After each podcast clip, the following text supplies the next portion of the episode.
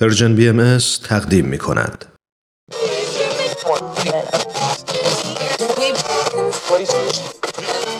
اگه امروز حالت خوبه اگه یه عالم انرژی مثبت داری اگه حس خوبی داری و دلت نمی‌خواد که اونو از دست بدی اگه می‌خوای برای شروع هفته تازه انگیزه داشته باشی فقط کافیه که فرکانس ذهنتو روی موج مثبت رادیوی ما تنظیم کنی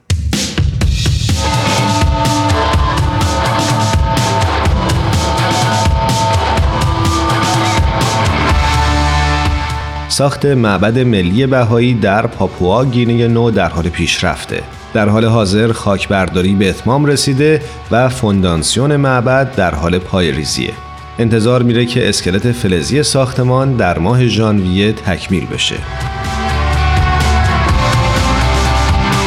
این معبد نخستین معبد ملیه که مخصوص ساکنان یک کشور ساخته میشه. ساخت معبد پاپوا گینه نو در حالی صورت می‌گیره که در سال 2016 میلادی بعد از یک قرن تلاش ساخت معابد قاره‌ای تکمیل شد و در سال 2017 و 2018 دو معبد محلی بهایی افتتاح شدند. طرح این معبد که نمادی از حسیربافی که عنصری فراگیر در فرهنگ پاپوا گینه نوع نوروز سال گذشته پرده برداری شد.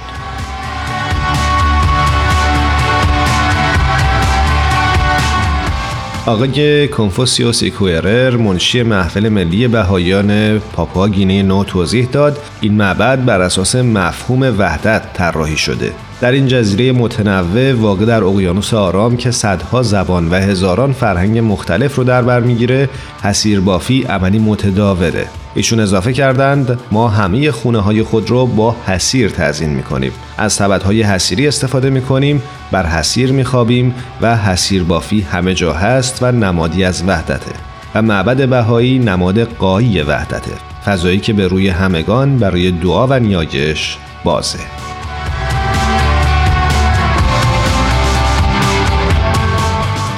ساختمان مرکزی معبد نه ورودی با شیروانی هایی از جنس الوار خواهد داشت. این معبد که بر فراز تپهی در پایتخت وسیع کشور قرار داره علاوه بر ساختمان مرکزی شامل باغها و فضاهای دیگری برای دعا و نیایش در سکوت خواهد بود.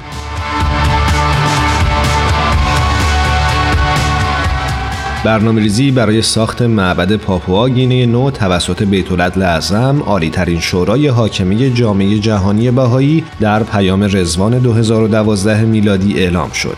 در حال حاضر ده معبد بهایی در سراسر جهان وجود داره. جوامع در حال یادگیری در این باره هستند که این بناها چگونه آمال معنوی مردم رو منعکس می کنند و الهام بخش خدمت برای تحول اجتماع هستند.